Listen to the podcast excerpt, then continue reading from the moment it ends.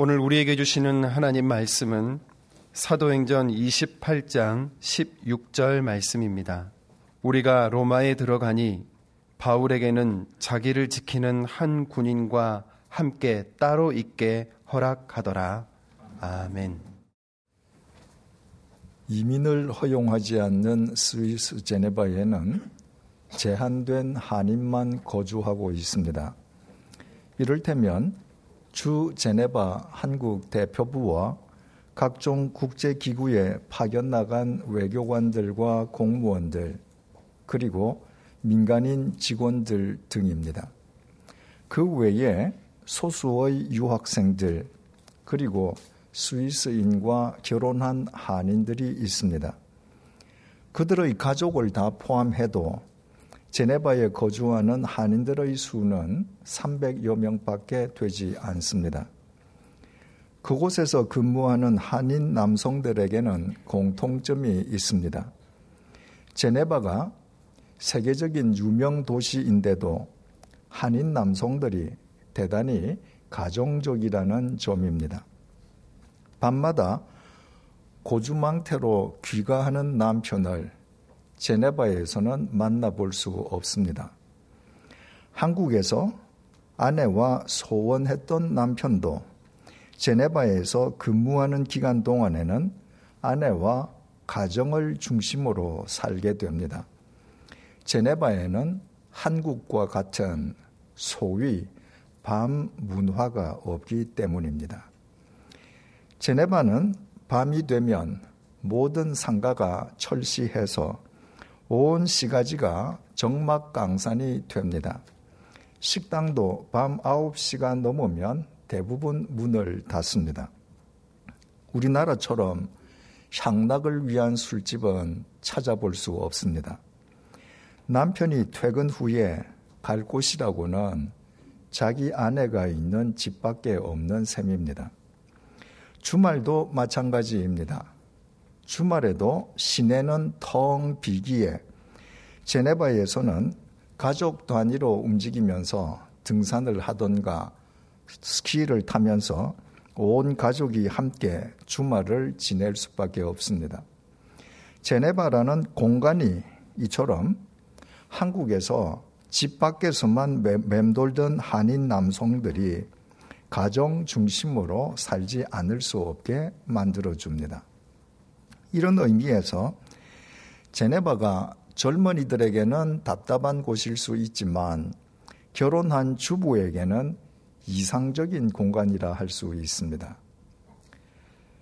요즘 시골에서 쓸쓸하게 노년을 홀로 보내는 미술가가 있습니다. 그분도 칠십 년대에는 남편과 함께 제네바에서 행복했었습니다.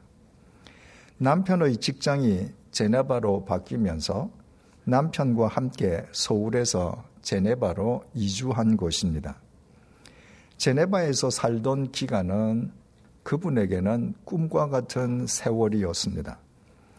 아내와 두 아이를 최우선 순위로 삼는 남편의 삶은 비가 오나 눈이 오나 늘 한결같았습니다.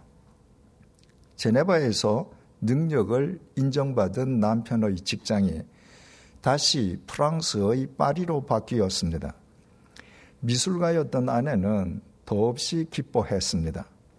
파리에서는 미술가인 자신의 역량을 마음껏 발휘할 수 있기 때문이었습니다.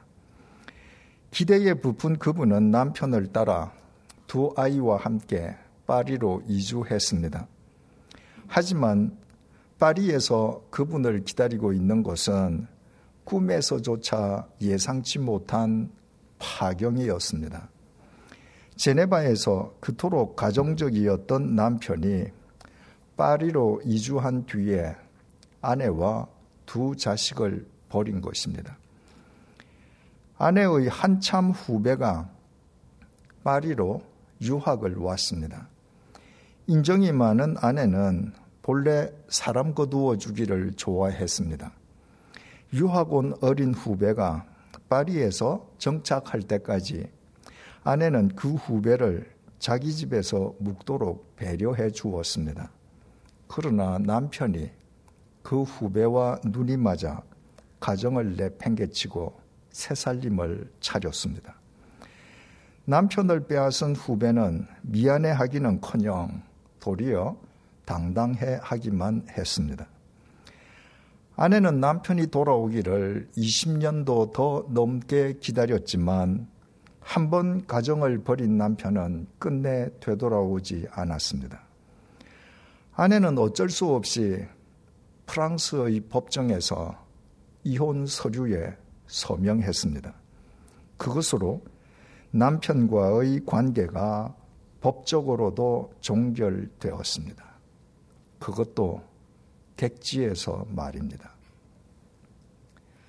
아내가 법정을 나서는데 그날따라 햇빛에 눈이 부셔 눈도 제대로 뜰 수 없었습니다. 태양이 장렬하는 사막에 홀로 떨어진 심정이었습니다. 정처 없이 터벅터벅 걸어가는 그분의 머릿속에는 단 하나의 생각밖에 없었습니다. 객지 생활 수십 년에 남은 것이라곤 늙은 몸뚱이뿐이구나. 참으로 서글픈 이야기입니다. 제네바에서 가정적이기만 했던 남편이 왜 파리에서 아내와 자식들을 버리고 끝내 되돌아오지 않았겠습니까? 프랑스의 파리는 세계적인 예술의 도시, 문화의 도시, 역사의 도시, 교육의 도시, 그리고 관광도시로 유명합니다. 그러나 그것뿐만이 아닙니다. 파리는 향락의 도시이기도 합니다. 남성을 위한 밤문화가 흥청되는 파리에는 도처에 유혹이 도사리고 있습니다. 파리에 건강한 가정도 많겠지만 저는 파리에서 파탄난 한인 가정을 적지 않게 보았습니다. 제가 삼 년 동안 살았던 제네바에서는 한 번도 보지 못한 일입니다. 제네바에서 가정적이기만 했던 남편과 파리에서 아내와 자식들을 버린 남편은 각각 다른 두 사람이 아닙니다. 동일한 한 인간의 삶이 그렇듯 판이하게 달라졌습니다. 제네바라는 공간과 파리라는 공간이 동일한 공간이 아니기 때문입니다. 인간은 이처럼 자신이 살고 있는 공간의 지배 혹은 영향을 받고 있습니다. 그러나 그리스도인은 자신이 살고 있는 공간을 도리어 새롭게 하는 사람이어야 합니다. 사명자반 일과에서 추상명사인 믿음을 구체적인 단어로 재정립하면서 믿음은 공간이다 라고도 정의했습니다. 믿음과 공간은 불가분의 관계를 이루고 있다는 말입니다. 마태복음 오 장 십사 절에서 십오 절을 통한 주님의 말씀입니다. 너희는 세상의 빛이라 산 위에 있는 동네가 숨겨지지 못할 것이요 사람이 등불을 켜서 말 아래에 두지 않고 등경 위에 두나니 이러므로 집안 모든 사람에게 비치노니라. 캄캄한 밤길을 걷는 나그네는 저 멀리 산 위에 마을이 있는지 알 도리가 없습니다. 그러나 그 마을에 빛이 있다면 나그네는 멀리서도 그 마을을 볼 수 있습니다. 어둠에 뒤덮인 마을의 공간과 빛이 감싸고 있는 마을의 공간은 같은 공간일 수 없습니다. 호롱불이 켜진 방의 공간과 전기불이 들어오는 방의 공간도 동일할 수는 없습니다. 같은 이치로 세상 사람들이 살아가는 공간과 그리스도인들이 살아가는 공간 역시 다를 수밖에 없습니다. 인생은 시간이라고 했습니다.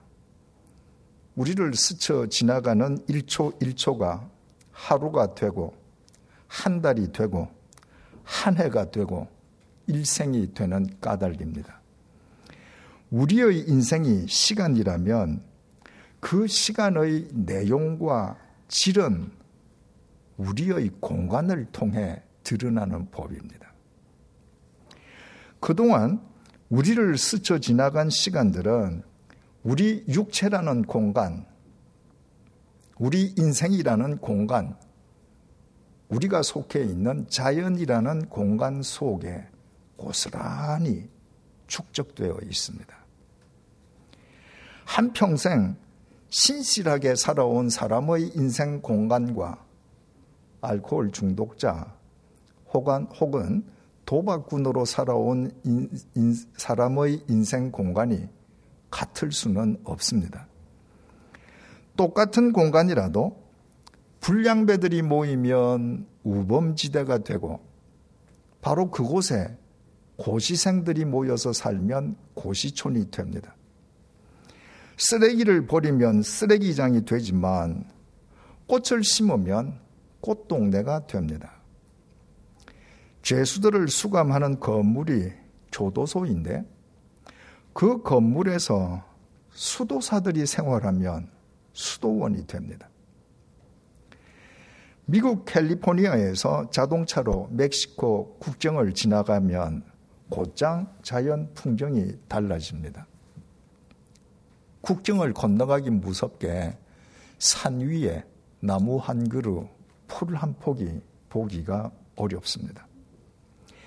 이집트의 시나이 광야에서 이스라엘 국경을 넘을 때에도 오스트리아에서 옛 동구권에 속했던 슬로베니아 국경을 넘을 때에도 동일한 산하이지만 누가 살고 있느냐에 따라서 그 동일한 산하가 얼마나 달라지는지 생생하게 목격할 수 있었습니다. 요즘은 전국 어디를 가나 나무 없는 산을 보기 어렵지만, 어렵지, 어렵지만 육십 년대까지만 해도 서울에서 부산에 이르는 철로변의 산은 거의 벌거벗은 민둥산들이었습니다. 하지만 그 속에 살던 사람들의 생각이 바뀌어지니 전국의 민둥산들이 울창한 숲으로 공간 자체가 새로워졌습니다. 주님께서 우리를 향해 너희는 세상의 빛이라 하시면 이 세상이라는 공간을 당신의 생명과 진리의 빛으로 새롭게 하라는 명령이십니다. 그것이 주님을 쫓는 그리스도인의 믿음이며 믿음의 참됨 여부는 우리가 살고 있는 공간을 통해 입증되기 때문입니다. 앞에서 언급한 미술가의 남편이 만약 그리스도인이었다면 그는 제네바에서 파리로 삶의 공간이 바뀐 뒤에도 변함없이 이상적인 가장으로 살았을 것이요.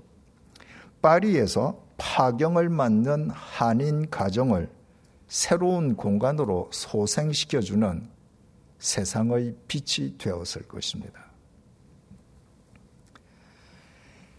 이랫동안 머물렀던 보디오를 출발해서 로마로 향하던 바울은 아피오 광장과 트레이스 타베르네에서 로마 그리스도인들의 영접을 받았습니다.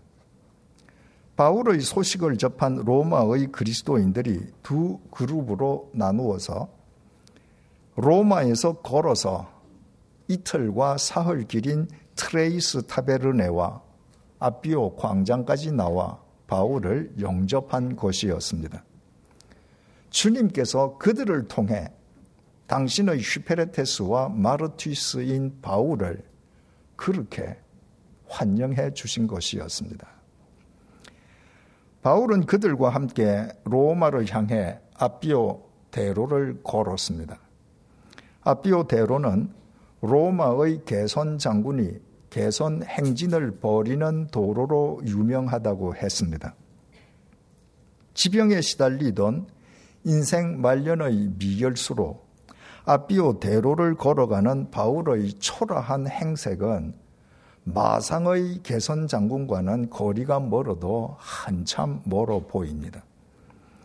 그러나 바울은 그를 불러내신 주님 안에서 시간과 공간을 초월해서 누구보다 위대한 개선 장군이었습니다. 그가 로마에 한 걸음 한 걸음 더 가까이 다가갈수록 로마 제국이라는 거대한 공간이 새로워질 시간이 그만큼 더 가까워지고 있었습니다. 오늘 본문을 통해 우리가 확인하고자 하는 것은 그 초라한 인생 말년의 미결수 바울 한 사람을 통해 어떻게 로마 제국의 거대한 공간이 새로워지는 단초가 마련될 수 있었느냐 하는 것입니다. 드디어 바울이 로마에 입성했습니다. 로마 시민으로 황제에게 상소한 미결수의 경우 호송 책임자는 로마 입성과 동시에 황제의 건위 대장에게 미결수를 인계해야 했습니다. 가이사랴에서부터 바울을 호송해온 백부장 율리오의 책임은 거기까지였습니다.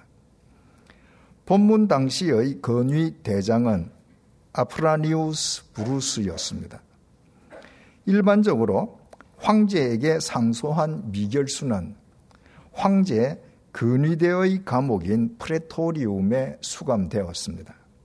그러나 근위 대장은 바울에게는 그렇게 하지 않았습니다. 오늘 본문 십육 절의 증언입니다. 우리가 로마에 들어가니 바울에게는 자기를 지키는 한 군인과 함께 따로 있게 허락하더라. 황제의 근위, 근위 대장은 이례적으로 바울만은 감옥 밖에서 혼자 따로 지낼 수 있도록 배려해 주었습니다. 바울을 신문했던 유대 총독 베스도의 보고서와 호송 책임자였던 백부장 율리오의 보고서가 긍정적이기 때문이었을 수도 있지만 궁극적으로는 주님의 오묘하신 섭리였습니다. 바울이 감옥 밖에 있어야 비록 영금 상태일 망정 그를 찾아오는 사람들을 자유롭게 만나며 복음을 전할 수 있었기 때문입니다. 삼십 절에 의하면 바울은 이때부터 만 이 년 동안 셋집에서 머물렀습니다. 셋집이라면 요즘처럼 반듯한 모양의 가옥을 연상하기 쉽습니다. 하지만 바울에게는 반듯한 셋집을 얻을 경제적인 여유가 없었습니다. 바울은 로마에서 그곳 그리스도인들의 도움과 빌립보 교인들의 헌금으로 연명했습니다. 그러므로 오랜 세월 동안 바울의 삶을 추적해온 프랑스 학술회원 알랑 드코는 이때 바울이 세를 내어 얻은 거처가 싸구려 헛간이었다고 말합니다. 바울이 처한 당시의 정황상 셋집보다 싸구려 헛간이 더 적합한 표현입니다. 그렇다고 미결수인 바울이 그 누구의 감시도 없이 그 헛간에서 혼자 지낸 것은 아니었습니다. 근위 대장은 군인 한 명이 바울과 함께 지내면서 바울을 지키도록 했습니다. 바울은 이십 절에서 자신이 쇠사슬에 매여 있다고 밝혔습니다. 바울이 가이사랴의 감옥에 갇혀 있을 때의 일입니다. 베스도 총독은 자신을 찾아온 아그립바 왕을 위해 바울을 청문회장에 세웠습니다.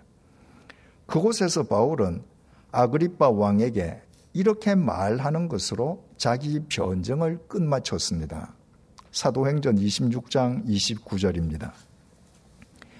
말이 적으나 많으나 당신뿐만 아니라 오늘 내 말을 듣는 모든 사람도 다 이렇게 결박된 것 외에는 나와 같이 되기를 하나님께 원하나이다.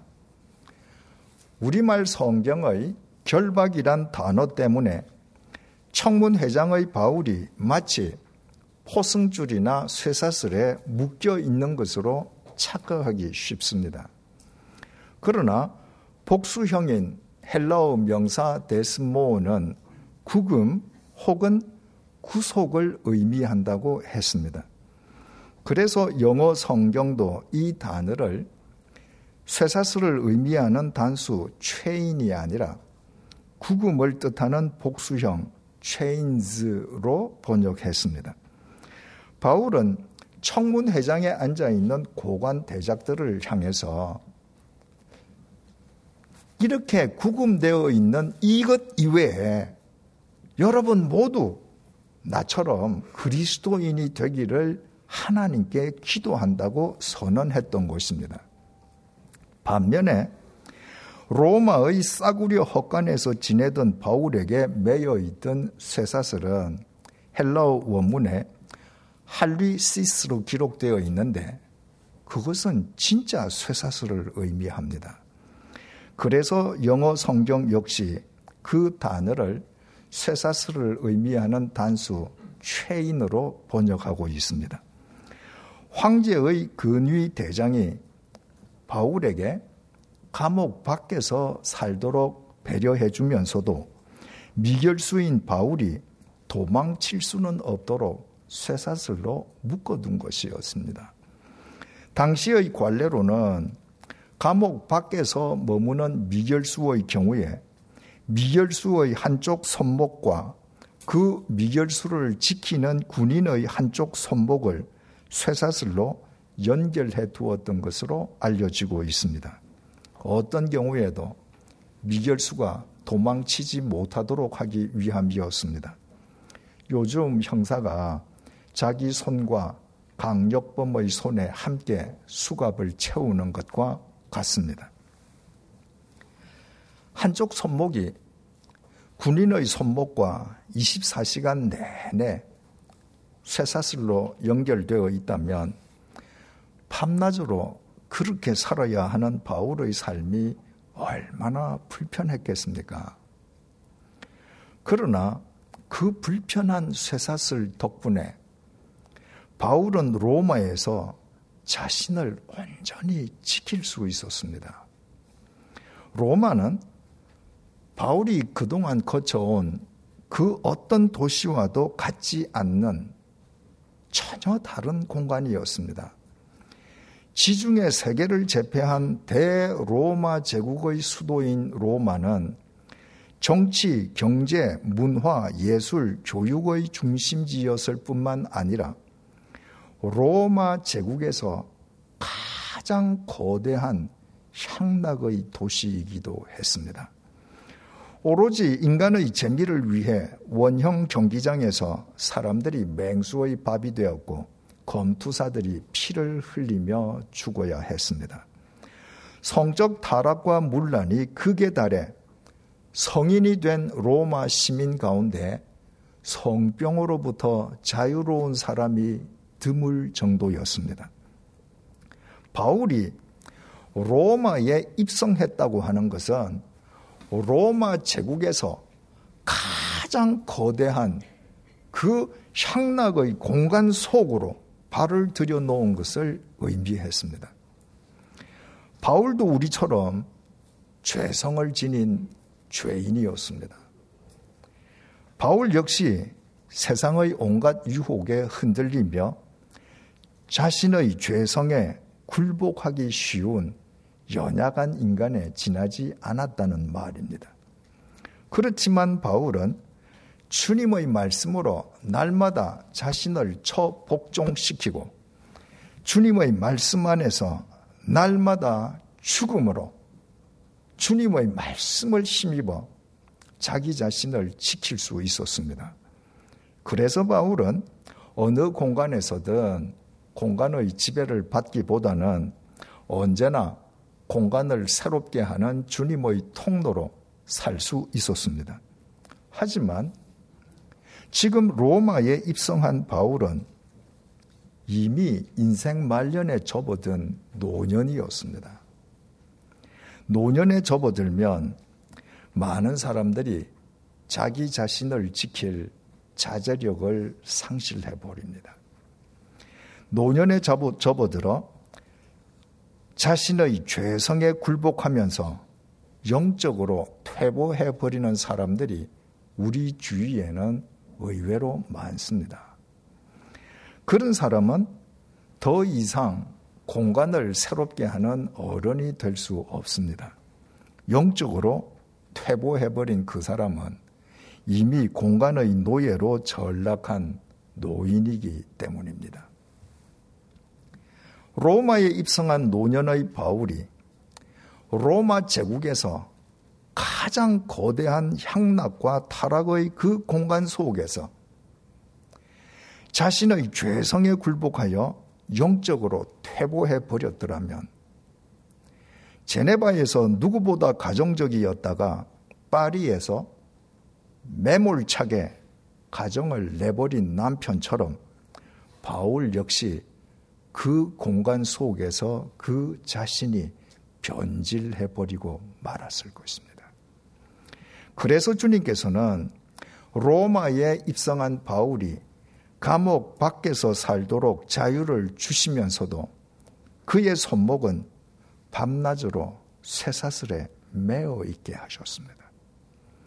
그 쇠사슬 덕분에 바울은 로마 제국에서 가장 거대한 향락과 타락의 공간 속에서도 자신의 죄성에 굴복하지 않고 오직 주님의 말씀으로 자신을 지킬 수 있었습니다. 육체적으로 불편하기 짝이 없는 그 쇠사슬이 사실은 성령님께서 바울을 주님의 말씀에 묶어두시기 위한 은혜의 쇠사슬이었던 것입니다. 그 은혜의 쇠사슬 덕분에 싸구려 헛간 속에서도 바울의 속사람은 점점 강건해져 갔습니다. 주님께서 그 바울을 통로로 삼아 로마 제국의 거대한 공간을 새롭게 소생시키기 시작하신 것은 조금도 이상한 일이 아니었습니다.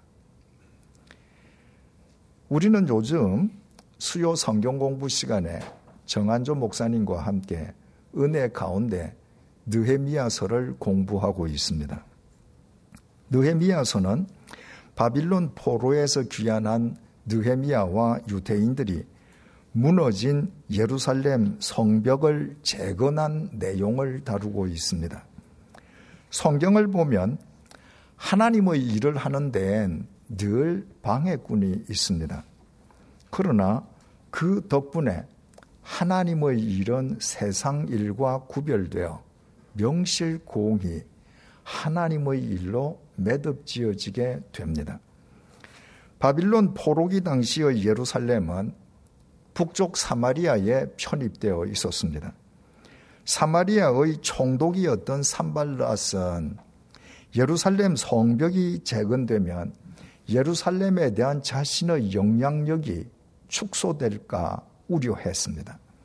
느헤미야 사 장에 따르면 산발랏은 암몬 사람 도비야와 함께 집요하게 성벽 재건 공사를 방해했습니다.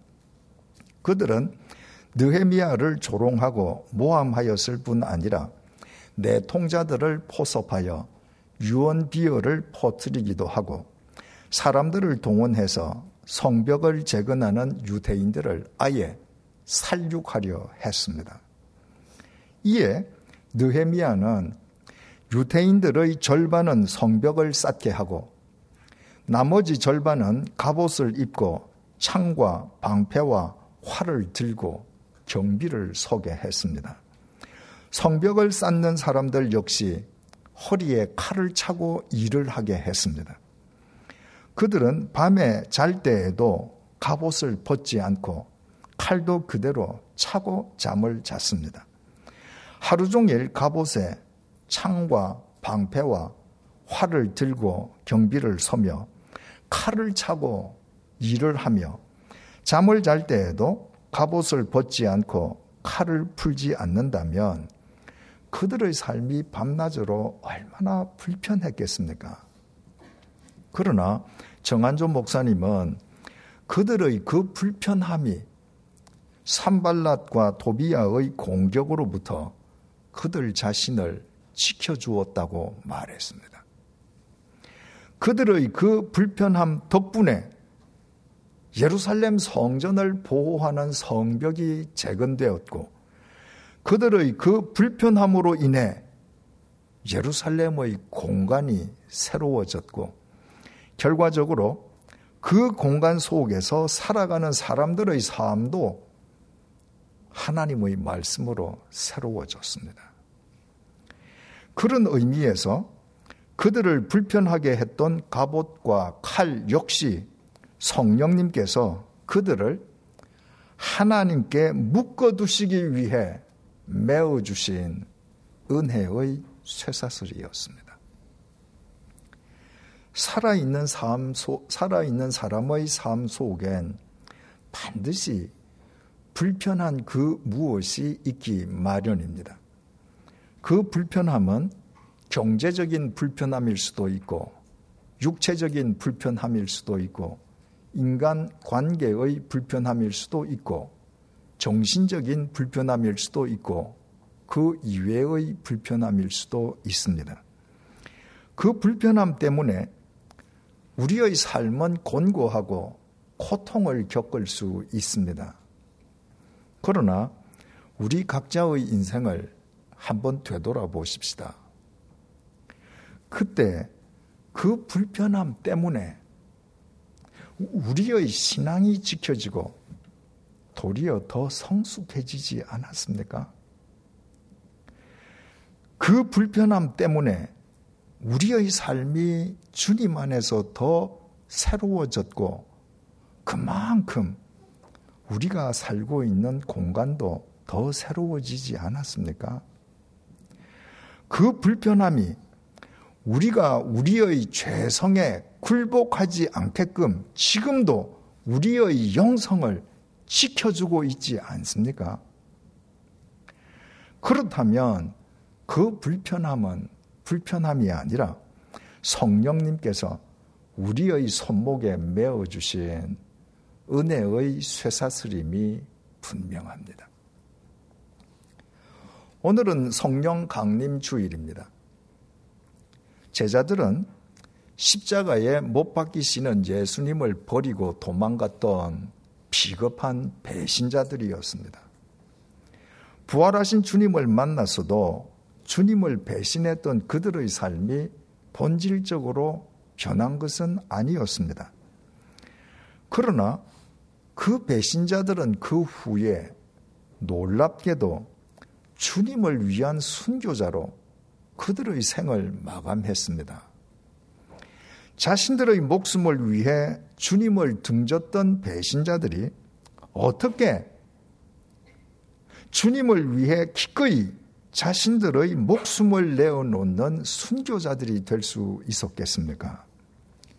배신자들과 순교자들, 바로 그 사이에 오순절 성령 강림 사건이 있었습니다.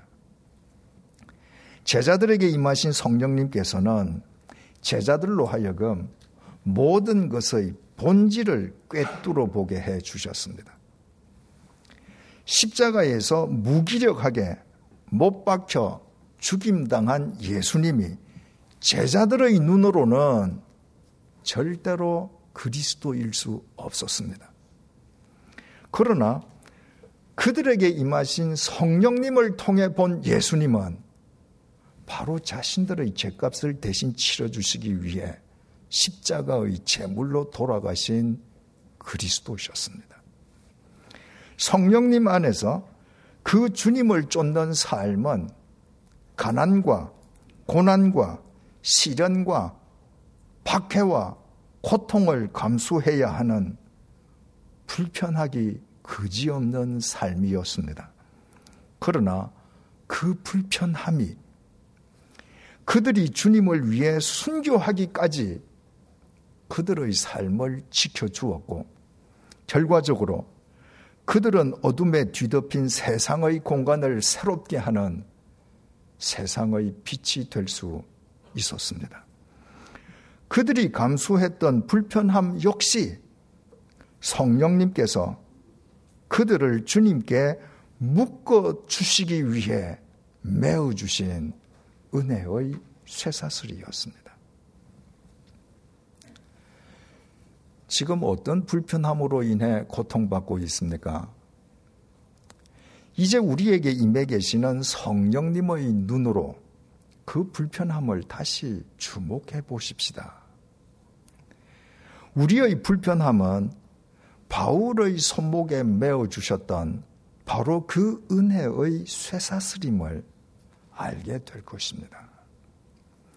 우리의 불편함은 성령님께서 느헤미야와 유대인들이 예루살렘 성벽을 재건할 수 있게끔 그들을 하나님께 묶어주셨던 그 은혜의 쇠사슬입니다. 우리의 불편함은 배신자였던 제자들이 순교자가 될 수 있도록 성령님께서 제자들을 주님께 묶어주셨던 그 은혜의 쇠사슬이기도 합니다.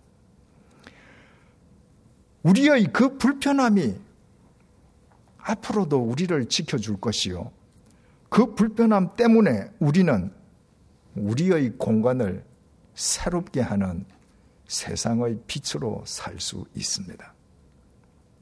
로마 제국은 결코 황제의 황궁에서부터 새로워지지 않았습니다.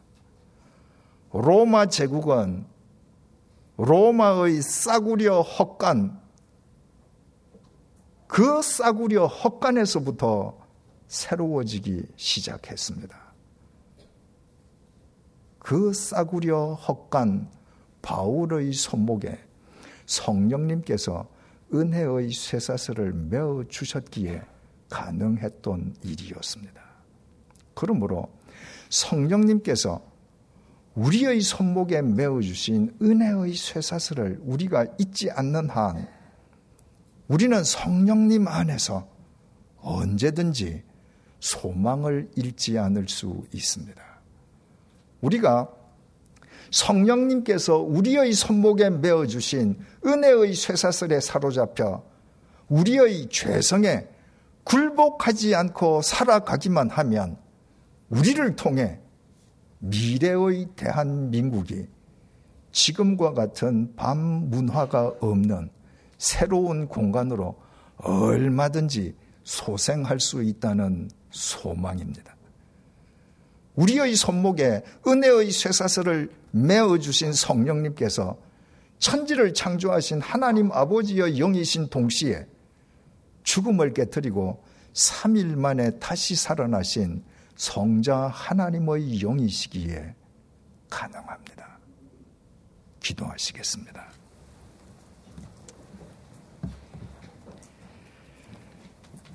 믿음은 말씀을 쫓아 자발적으로 불편한 삶을 선택하는 것이요, 경건 훈련을 통해 그 불편한 삶에 익숙해져 가는 것인데도 우리는 언제나 편한 삶만을 지향해 왔습니다. 그래서 우리의 죄성에 늘 굴복하는 우리의 영성은 종이짝보다 더 얇아 우리가 처해 있는 공간을 새롭게 하기는커녕 공간의 지배 아래에서 도리어 공간의 오염을 가중시켜 왔습니다. 우리의 무지와 어리석음을 회개하오니 용서해 주시기를 간구드립니다.